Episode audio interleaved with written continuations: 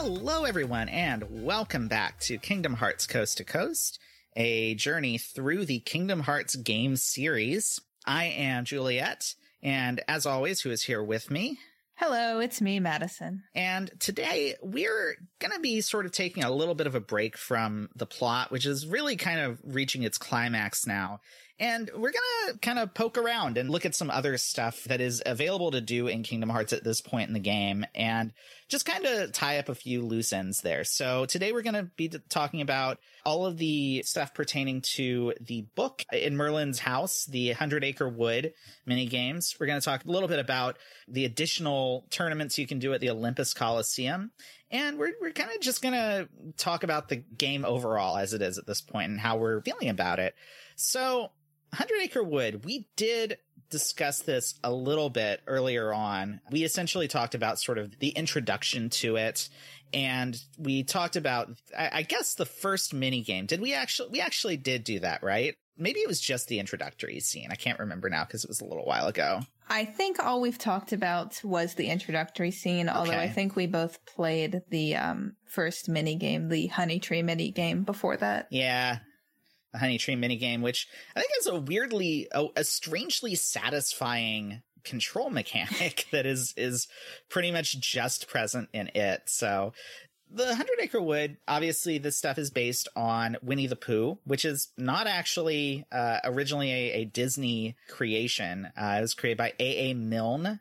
These books, uh, the stories of Winnie the Pooh and Christopher Robin, Hundred Acre Wood, are very beloved and are, at this point, I think more or less inseparable uh, from the Disney adaptation of them. But, you know, they, they did exist before the Disney cartoons.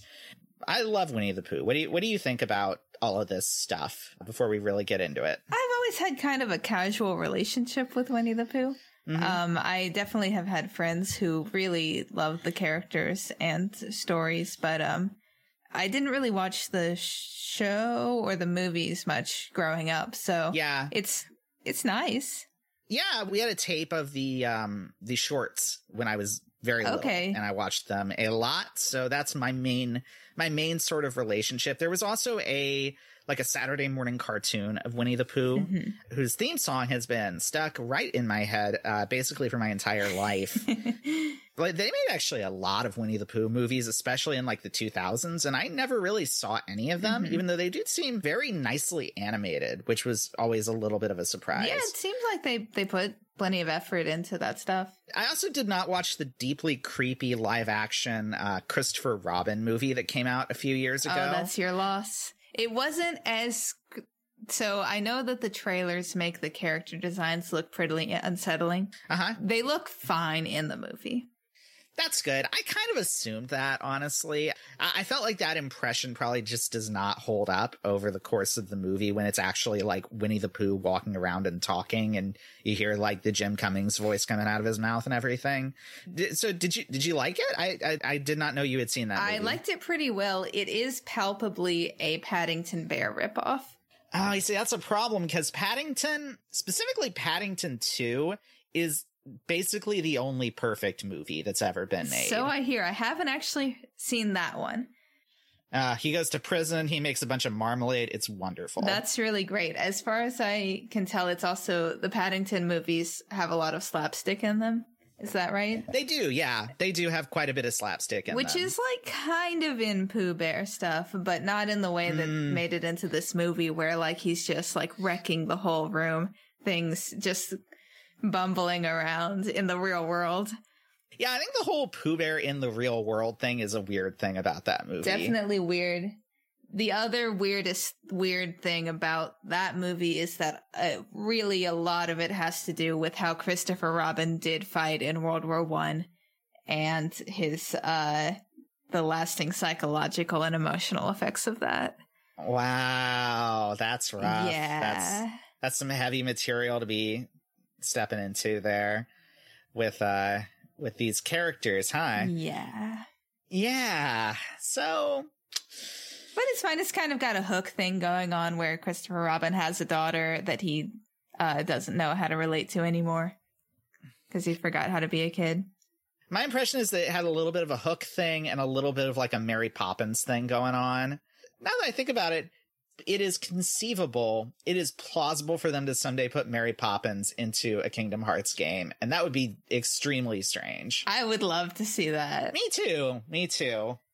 I'm just, I'm curious as to, like, would she be a party member? And if so, what would the point of even playing be? Because she would be godlike in her powers. Well, she has to teach you how to do stuff. She she wouldn't unleash her full power. Yeah, that'd be great. She could, like, bang stuff with her umbrella and stuff. Yeah, she could bang stuff with her umbrella. She could, like, take a bunch of stuff out of her bag. Also, the Keyblade you get at the end of that would just be an umbrella. Oh, I love it. And that would be, that would be very good. Yeah. So the Hundred Acre Wood is, uh, it's all pretty straightforward. You have to find the torn pages throughout the other worlds. I think there's, like, five of them. Is that right? That is correct. There are five torn pages that are not super elaborately hidden in several of the other worlds. I had a little bit of trouble because I thought I was missing some, but I was not. Yeah, it's kind of hard to trigger the next scene, right? Yeah, so the way it works is that essentially you find a torn page, and the torn pages will just kind of stay in your inventory until you go into the Hundred Acre Wood. You walk up to the book and, you know, select it in Merlin's house, and you end up on, like, kind of a, a very nice looking two D map of the Hundred Acre Wood with pieces missing. Only the next scene that is available for you to do is accessible there, even if you have the additional pages you would need for all of the other scenes.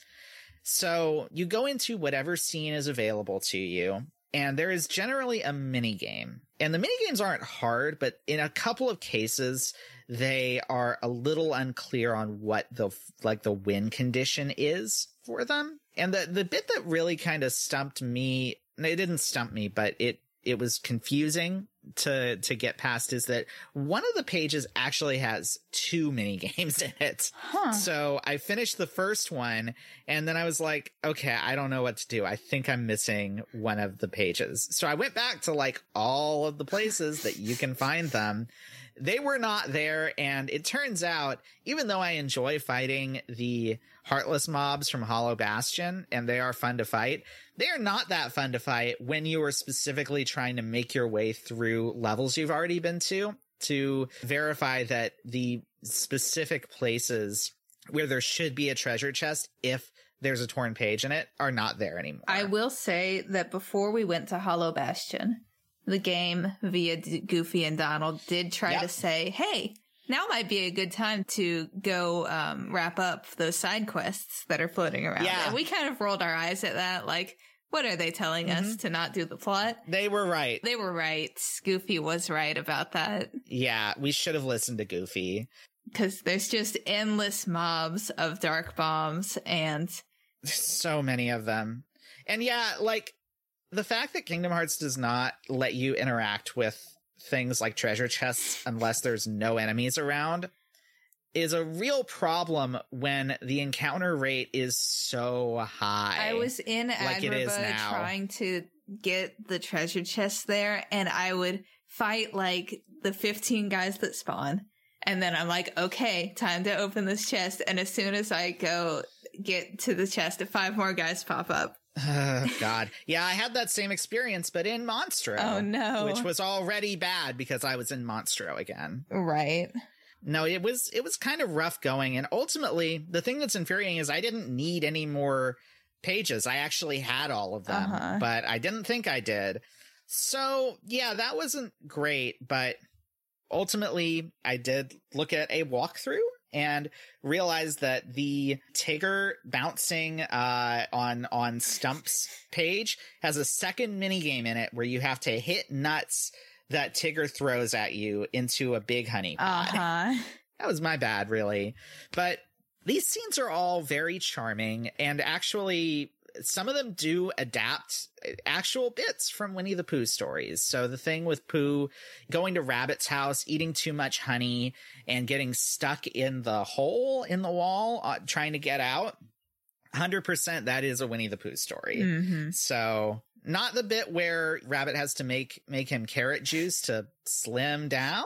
That part's not in it. They just I, I think he's just stuck in there for like two days or something. And eventually they like push him out. So the whole overall plot of the Hundred Acre Wood is that Pooh is missing all of his friends because the Hundred Acre Wood has been, it's been kind of torn to pieces by these pages going missing. There's parts where they're just not there anymore. So each page that you bring back introduces a new little area of the Hundred Acre Wood and introduces another one of Pooh's friends. And you get to meet Piglet and Owl and Rabbit and, uh, of course, Tigger and Roo, oh, and, and Eeyore over the course of these sort of in sequence. Mm-hmm. And there's kind of a new mini game where you help each one of them solve a problem or, uh, in the case of Tigger, stop him from causing a problem. So yeah, they're all just these fun, nice little scenes that, you know, are, are very, I don't know. I like the fact that the tone of these is so laid back compared to the rest of the game. Yeah, it's really nice. There's no Heartless to fight or anything. They're not in danger anymore once you get no. them all together. They they even changed the command prompt for, for using the Keyblade from attack to hit. And uh, the game does not let you do a hit on Pooh or any of his friends, which is, you know, probably for the best. Yeah. But yeah, the minigames are all fun. None of them are too hard. There's there's a couple where, like, I was very worried they were going to go in an incredibly obnoxious direction. Uh, there's one where you have to fling Pooh off of a swing. And if he doesn't hit the thing that he's supposed to hit, if he's either too short or too far away, you have to lead him back. And I was kind of worried that this was going to turn into like this really obnoxious pathfinding thing, but it was actually fine. I think that game is actually, there's no way to be good or bad at it.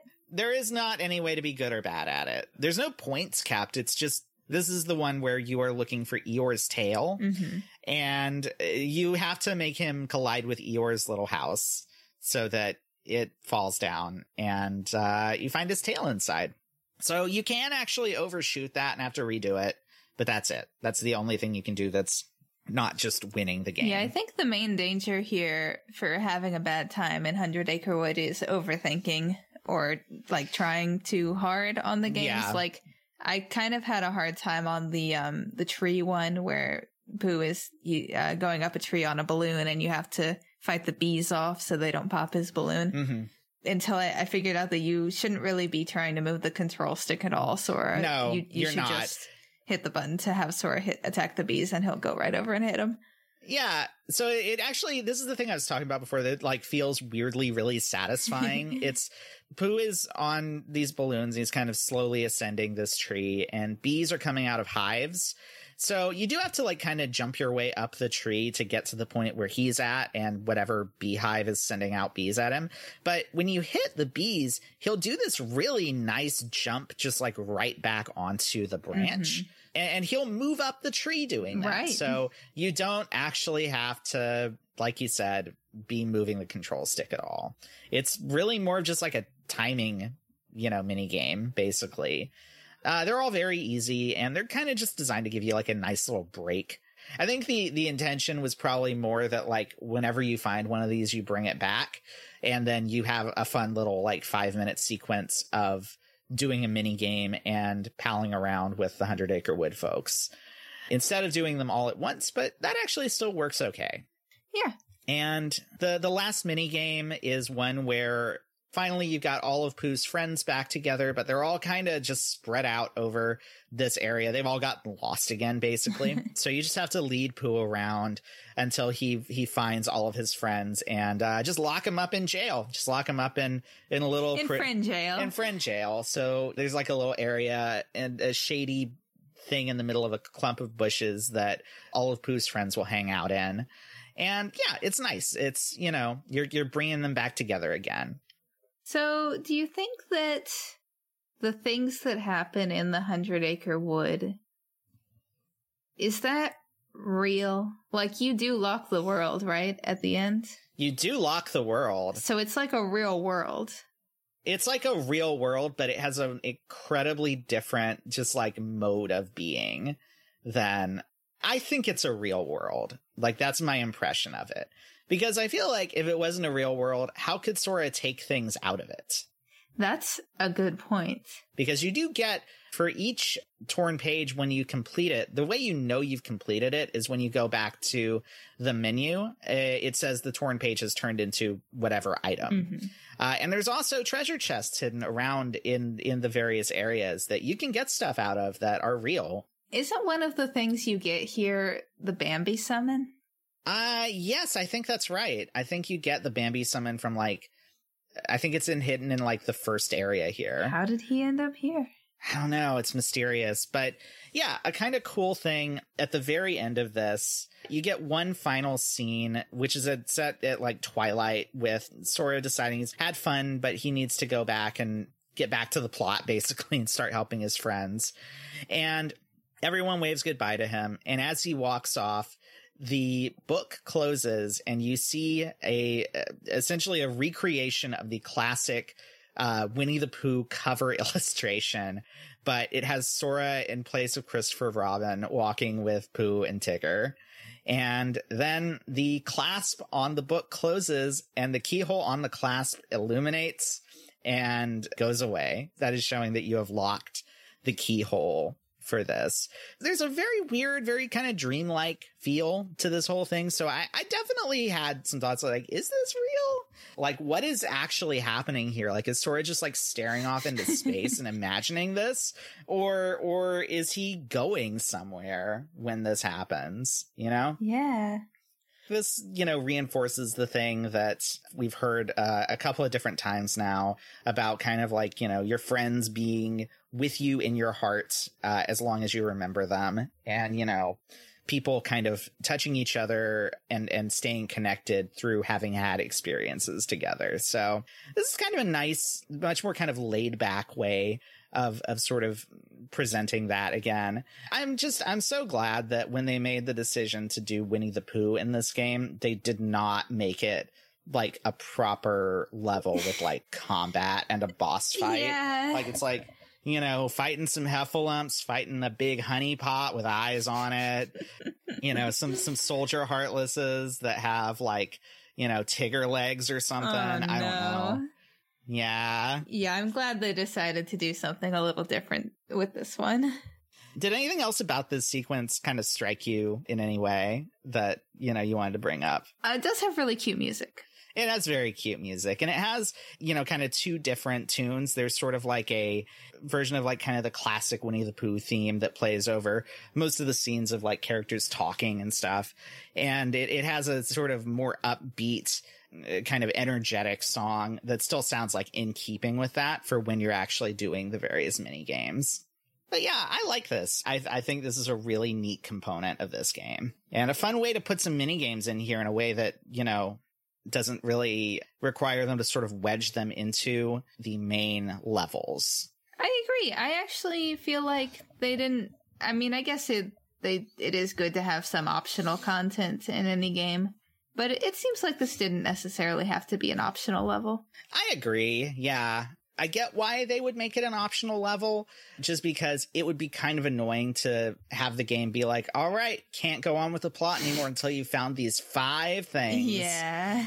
But I guess that if it wasn't going to be optional, they probably would have done it in a different way where you didn't have to do that. Mm-hmm. But yeah, you know, one thing that I do think is interesting is that one of the pages, you you can only get it via rescuing enough puppies that the Dalmatian parents will give you a page as a present. They're holding it hostage. Was this some kind of feud between them and Merlin?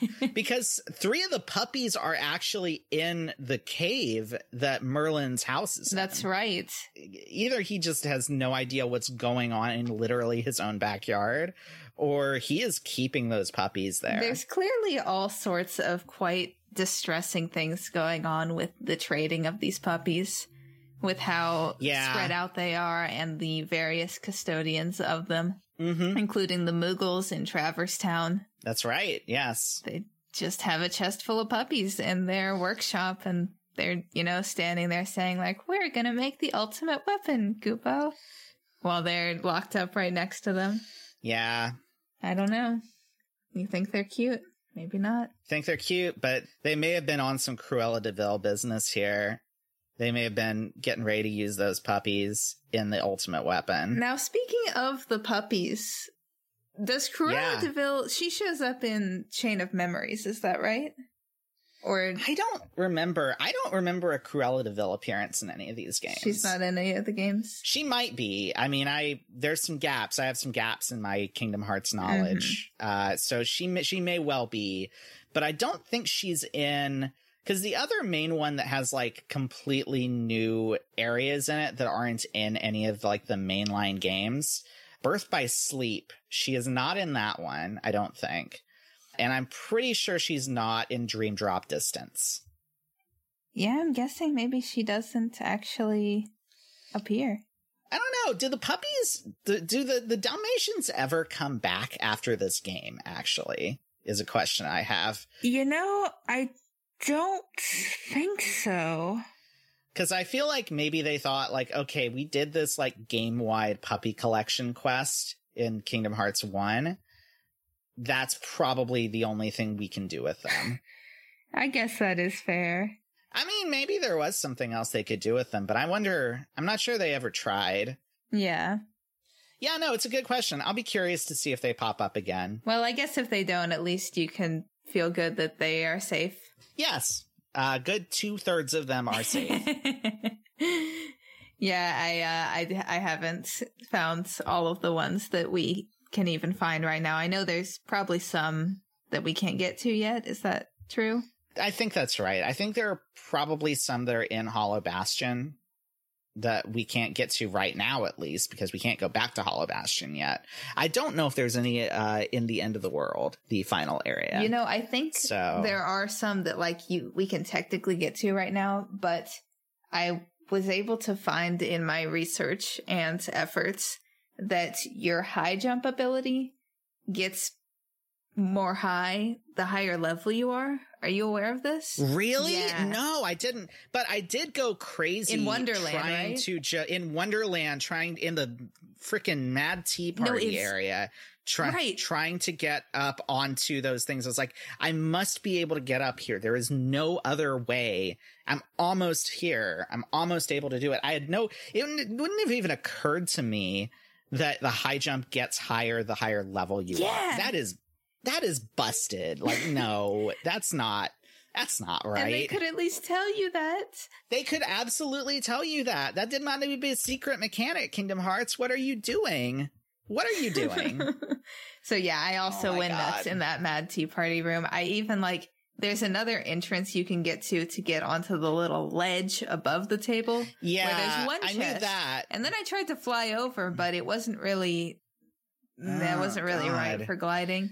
Yeah, I will say Wonderland is very bad to go back to uh, post-enemy level bump. Yeah. Like, I that is the one, even more than Monstro, where I truly regretted not doing a revisit of this before we went to Hollow Bastion. I think that the, the, the more and smaller rooms that a place has, the worse it is. Because, you're like, in Wonderland, you're trying to go in and out between places. And every time right. you do that, it resets the mobs. Yep, it sure does. Uh, it sure does. Ah, oh, man, Wonderland, though. Yeah, I mean, you know, we were pretty hard on it in our episode covering it, but maybe... It's got a lot of puzzles, actually. Yeah, I mean, the puzzles are kind of cool. I did like finding out that you can, like, cast more spells on the flowers to get more stuff, but mm. I think we could have been harder on Wonderland. I think we could have been harder on Wonderland. The thing that's really frustrating about it is that Wonderland is almost a very cool idea, where essentially Wonderland is not actually a smaller level than most of the others in the game. But it, what it is, is it's a thing where the entire level is like one big room that leads to like the different walls and the ceiling and the floor of the bizarre room. Yeah. That's almost an interesting idea, but they don't do nearly enough with it. And it is infuriating to get around. Yeah, I'm not, I guess I'm like not wise enough in the ways of game design to really like point at what they could have done differently. But I agree that it's like so close to being cool. let me put it this way. If this exact same concept were used for a Zelda dungeon, I think it would be killer. Yeah, yeah. Like, I think it would be really good. I think there'd be a lot of really clever interlocking puzzles. And I think there would be a lot of really good, clear but not handholdy signposting for how to get, how to make the overall, like, gimmick of the level work. But it's just not here. Yeah, I think that's a really good comparison because, like, if you look at, like, the Forest Temple in Ocarina of Time, that's pretty close to some of the stuff they were going for. Yeah, it is. It, it super is. Or, I mean, even, like, um, there's this great dungeon in Twilight Princess where you are in a, uh, a big mansion, like, in a, in, like, this, this, like, snowy mansion that is owned by this, the, the Yetis. And, like, that also has a lot of stuff where you're sort of, like, crisscrossing back through, like, main areas and things and, you know, opening up new parts as you go. And, yeah, I just feel like there's something here that could really work, but it super doesn't. Uh, and it's just it, that makes it worse. That makes it more infuriating. Yeah, if it had just been a boring level, it's not so bad. Yeah. No, I am ready at this point for those long corridors of Kingdom Hearts two. Yeah. Like, you know, like, give them to me. I, I don't want to. No more mazes. No more, no more tiny mazes where you can't see the doors because the camera will not show them to you. Because it, it always has to be fixated on the back of Sora's neck. Right. So I did the Olympus Coliseum stuff as well here. Um, Great. I only did the Hercules Cup. I skipped right to that. But there's two more before that. There is not really a ton to those. Mm. So I think we can pretty much just talk about the Hercules Cup. The Hercules Cup is a fun one because it is the longest of the cups. And it does feature a couple of refights with the Final Fantasy characters. There is a fight with Cloud, which is, uh, you know, kind of the real fight with Cloud. Like, the, the fight that you had with him, the one-on-one fight from early in the game, was not really uh, a proper showing of his abilities, I think. His heart wasn't in it. His heart wasn't in it. Uh, but not in the way that Kingdom Hearts usually oh, means yeah. when somebody's heart isn't in it, which means that it is, like, somewhere else, like, off to the side uh, as another person.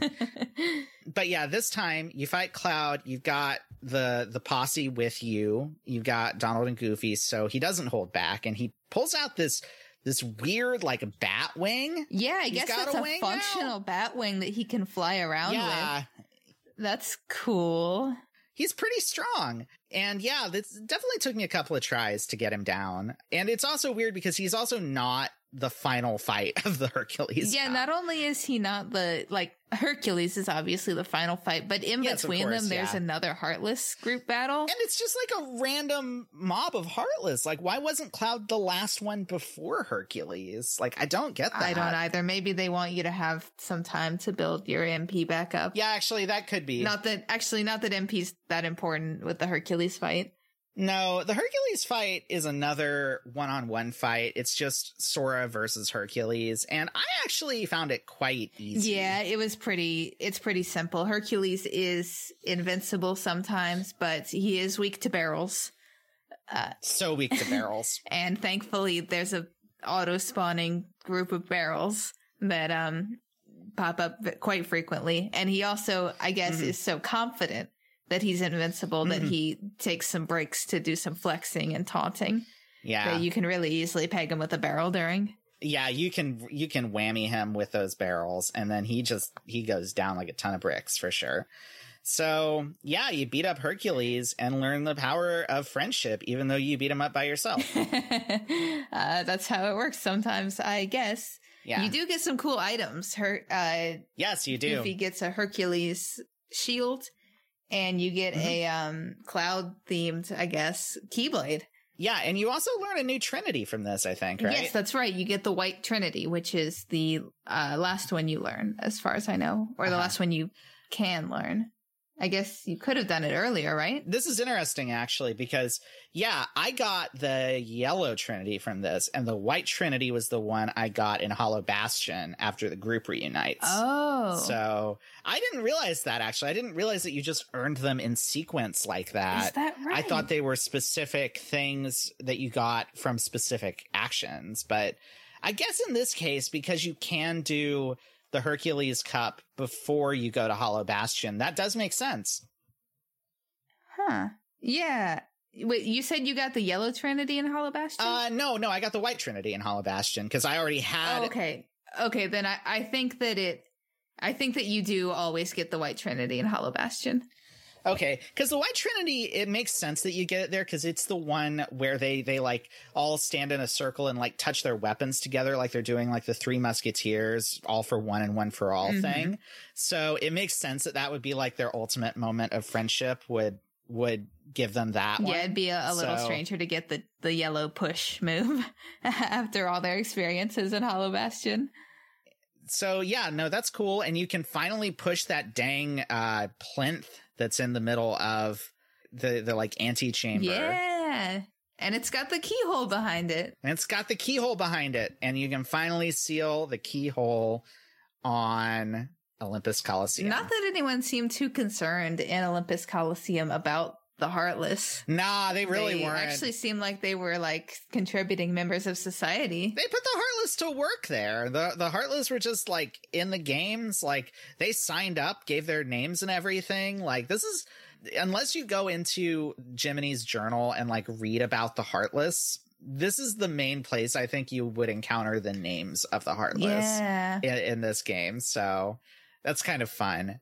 All the little like wizard things are named after different kinds of of, uh, kinds of music, kinds of classical music. Yeah, yeah, that's cute. You got the Blue Rhapsody and so on. Yeah, the like uh, yellow waltzes. Yeah. I think are one of them. Yeah, uh, and actually, I am a little wrong. There was one thing worth noting about that second cup, uh, which is that the final fight of that is a a fight with Yuffie and and Leon. Well, how'd they get there? I don't know how they got I guess there. They could have a gummy ship. Could I mean they know Sid.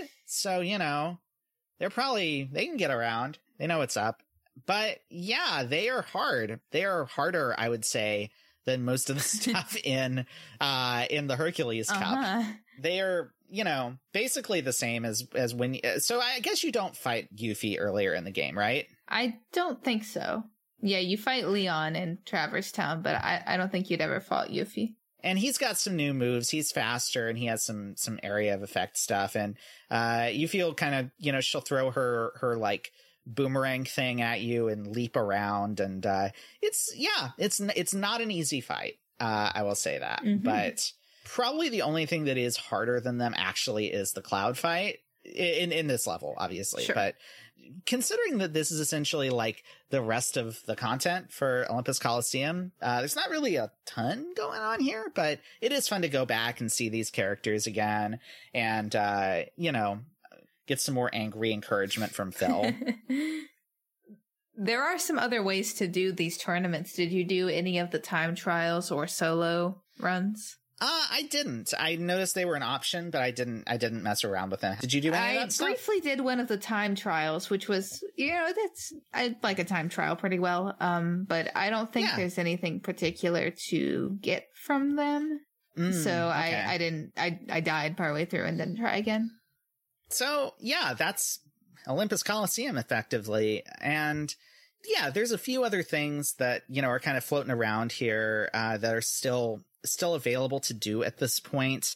Obviously, there are a bunch of Trinity marks scattered around the levels that we couldn't do on our original runs through. There's some places that were inaccessible that are easier or even just possible to get to now mm-hmm. with glide and and high jump. Uh, but mostly, this is this is kind of it until we get back to the plot.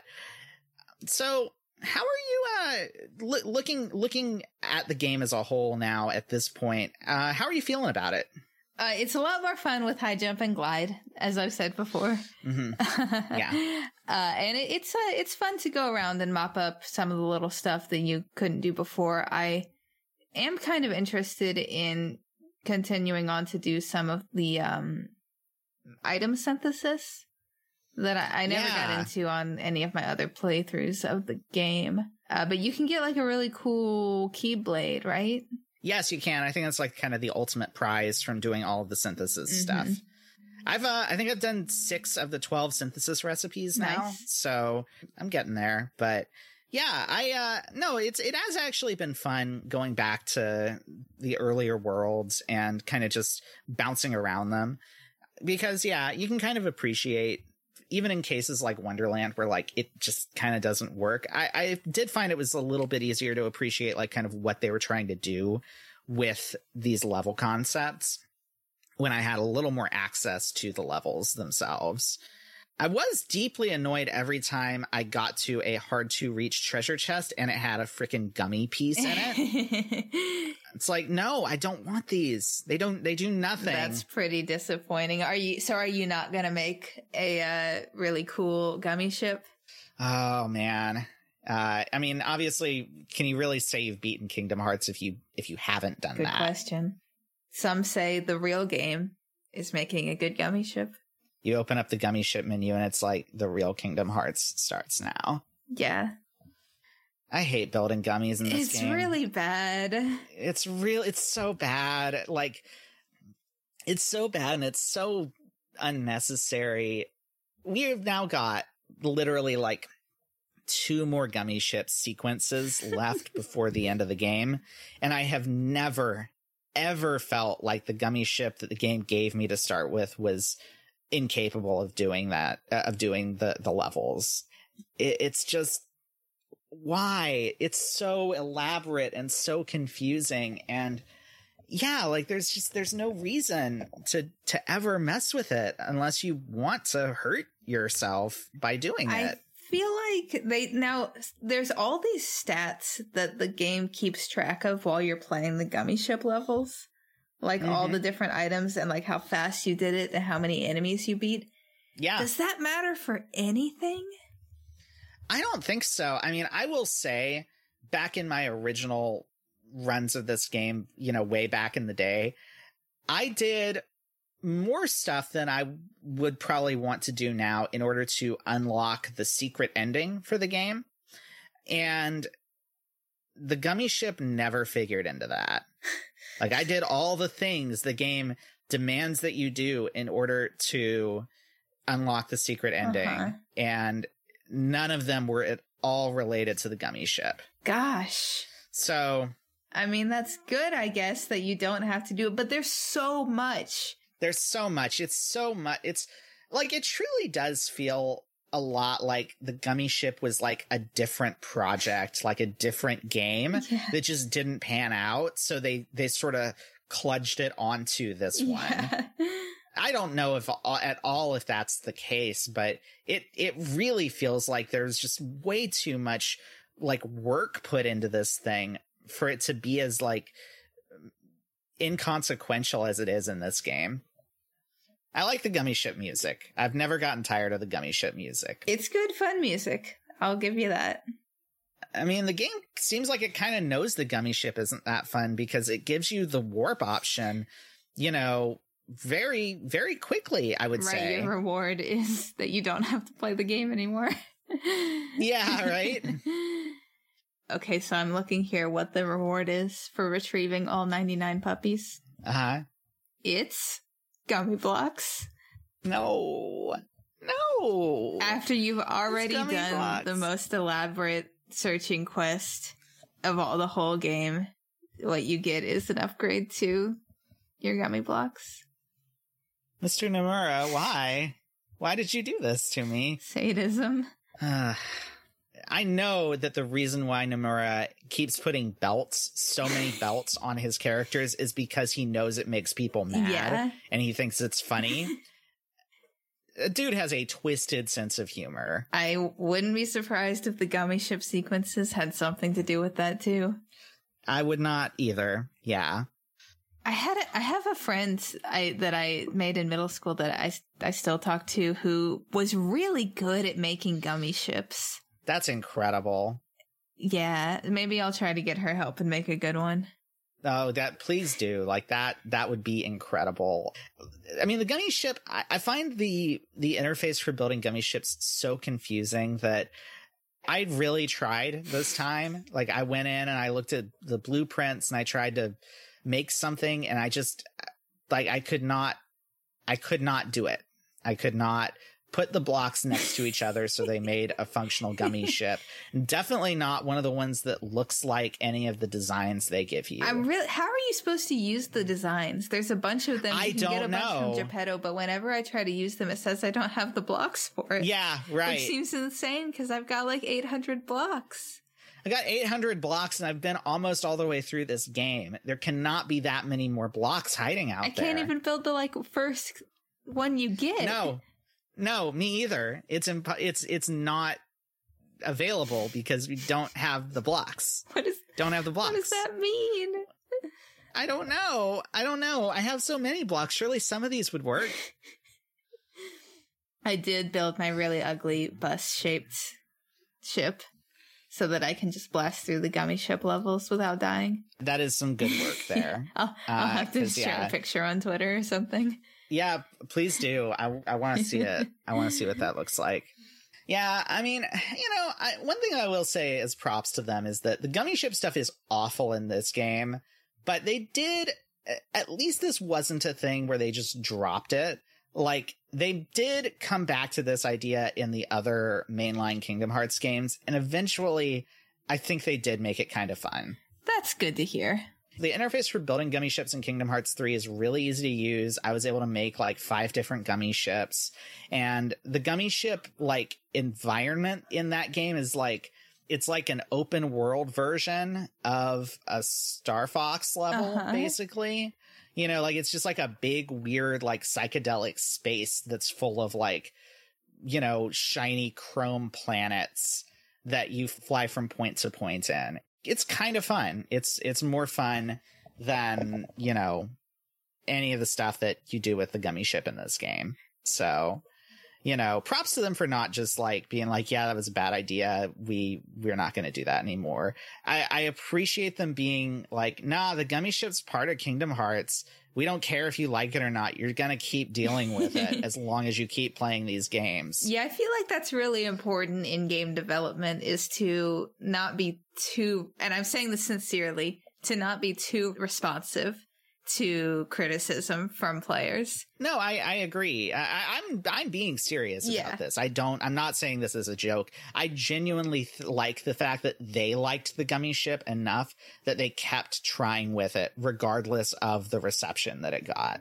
Because, like, I would rather play somebody's weird idea that I don't think is that fun, as long as I think they believed in it and that they were they were trying to make a thing they wanted to make. Yeah, I agree. And part of that is that they, they keep trying. And, yeah. Uh, and I'm glad to hear that they did something with it. Yeah, they did something with it. You know, whenever they make another Kingdom Hearts game, I'm sure they'll try again with it. And, you know, they might do even better. But I'm glad to see that they didn't just, like, bin that and, you know, decide to just have, like, a, a boring, like, level select map or something. So maybe this is going to be more better to talk about after we've actually finished the game, but back when this was the only Kingdom Hearts game. Yeah. Did you think there would be a sequel? I did think there would be a sequel, especially based on the way that this one ends, and particularly what its secret ending implies. Mm-hmm. I don't know that I necessarily thought the sequel would be what it was, or that the series would go in the direction that it did. But yeah, I I really thought that there was going to be, that they would do more with Kingdom Hearts, uh, which was kind of a surprise when I got to the end of the game and felt like that, uh-huh. because it felt like such a strange experiment that I could very easily have imagined this being like this sort of like legendary, strange one-off thing that they did, and then never, never did it again. And it was just like amazing and perfect, and they just walked away from it. But yeah, I think by the time I got to the end of the game, and I was like, yeah, I bet.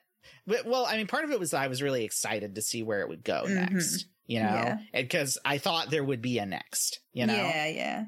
Did you have a different impression when this was you know, wrapping up originally. I feel like I was pretty skeptical, especially before seeing the secret ending, because I was so mm-hmm. used to like Final Fantasy games, which right, especially yeah. back then didn't have any, didn't really have sequels. Like this was before Final Fantasy ten two uh-huh. or like all those Final Fantasy seven um, tie-ins, at least the ones we got in the U S Right. So it it seemed pretty weird to me, the idea of a video game series, I guess. Well, yeah, I definitely get that, because even because, I mean, this is very hard to. This is a very different situation than where we are now, where it is it is very possible to imagine any Final Fantasy game getting direct sequels to itself. But back then, Square didn't really make sequels in like a traditional sense, right? Like they made, because I remember, you know, they, they would make, you know, of course, sequels in like a numerical sense, but every time it would be a completely new world. It'd be a new take on it. Core game mechanics could be completely different from entry to entry. And that's still pretty true of like the numbered Final Fantasy games. But the one instance in which they made like a direct sequel to something back then was Chrono Cross, which is a legendarily divisive sequel that is feels like it is it is running as hard as possible away from Chrono Trigger, the game that it's a sequel to. That's a really interesting one to bring up, because I feel like that one was made in an environment where no one was expecting it to be an actual sequel. Yeah. Like, you could be forgiven for playing hours and hours of that game and just think it was like the difference between Final Fantasy five and ten. Yes, absolutely. Because it's only way late in Chrono Cross that it like it's like a spoiler that it's a sequel to Chrono mm-hmm. Trigger. Yeah. And I feel like in in a in an environment where you're expecting games to be sequels to the games that they are named after, that's not as good of a twist. I definitely see what, what you're saying there. I just think that, like, from the get-go, Kingdom Hearts always felt like something a little different. And there was a feeling that, like, this story, in, in a way that is never the case with Final Fantasy games, this game finishes and it does not feel like this story is done. Mm-hmm. Like the Final Fantasy games, they're not so much like this anymore, the new ones, the, the newer ones. But at the time, the Final Fantasy games always took place in what I, I always used to think about as like single serving uh, fictional universes. Mm-hmm. Like, you know, by the end of like Final Fantasy eight, you know, basically everything there is to know about that universe from like the creation of reality up through the potential end of reality. And like, you definitely feel like the one main story that could be told about that universe has been told. Because Kingdom Hearts is so much more sort of like fragmentary, it doesn't quite feel the same way to me. Yeah, that makes sense. And also, I just want to add that like, that impression of the like single serving fictional universes ultimately was not true even of those games that had that, because I have been genuinely shocked at how much more kind of detail and interesting stories they've been able to mine out of the world of like Final Fantasy seven uh, in, in the years since. Like some of that hasn't gone very well, but some of it really has.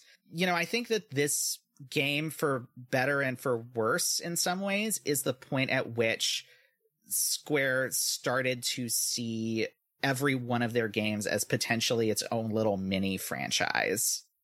And I couldn't have predicted that. That is not a thing that I sort of guessed was going to be happening when I finished this. Yeah. But, you know, I do think that probably it kind of starts here. Yeah, I think that I I feel like that matches up chronologically. But yeah, I, I definitely I definitely think that I believed that any sequels to Kingdom Hearts that would happen would be more different from this game than they ultimately ended up being. Mm-hmm. Like, I think I did imagine like much more sort of like old school Squaresoft style sequels continuing the story of Sora. And that's not exactly what we ended up getting. We ended up getting um, things that that really did sort of, you know, spin off from the, the core design of this game instead. But yeah, like this one just felt, you know, like I said, th- this story felt like it still had a lot more room to go than than most of the other ones that uh, that Square had done at this point. So next episode, are we going to be finishing off Kingdom Hearts one? I think we might be, yeah. Wow. I think we might be. It's been quite a journey. It really has. Yeah. I'm kind of amazed that we've gotten through it in, like, what is this? This is our tenth episode, I believe, right? Yeah, something like that. Yeah, so it, it'll be, you know, less than... Yeah, less than fifteen episodes by the time we get through this, depending on how much more time we end up taking with the rest of the game. I think one more episode will do it. You know, here's what I'll say. Next episode, we will cover our return to Hollow Bastion, the kind of final wind-up to the ending. And that'll also include the interesting bit of side content we haven't discussed yet, which is the Ansem's reports. Mm-hmm. And I think that maybe we'll save the actual, like, the final boss fight and the game's ending for its own episode, if that makes sense. That sounds good. Okay, cool. So join us next time for a trip almost to the end, but not quite. Uh, oh, oh, oh no, I've stuck my hand in a barrel of honey and I can't get it out. Oh no, I can't help you because I'm stuck in a hole in the wall of my friend's house because I ate too much honey. Oh no. Oh no. What are we gonna do? Oh, join us next time as we, we try to get out of this little pickle of a conundrum on Kingdom Hearts Coast to Coast. Until then, I'm Juliet. And I'm Madison. Oh, bother.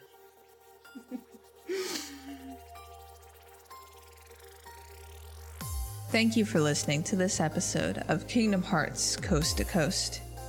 Our intro and outro feature the song Trinity by T. Spiro on o c remix dot org. To contact the show, send us an email at kingdom hearts coast to coast at gmail dot com. That's the numeral two. Or follow us on Twitter at K H Coast to Coast. Again, the numeral two. Join us next week as we conclude our adventure at the end of the world.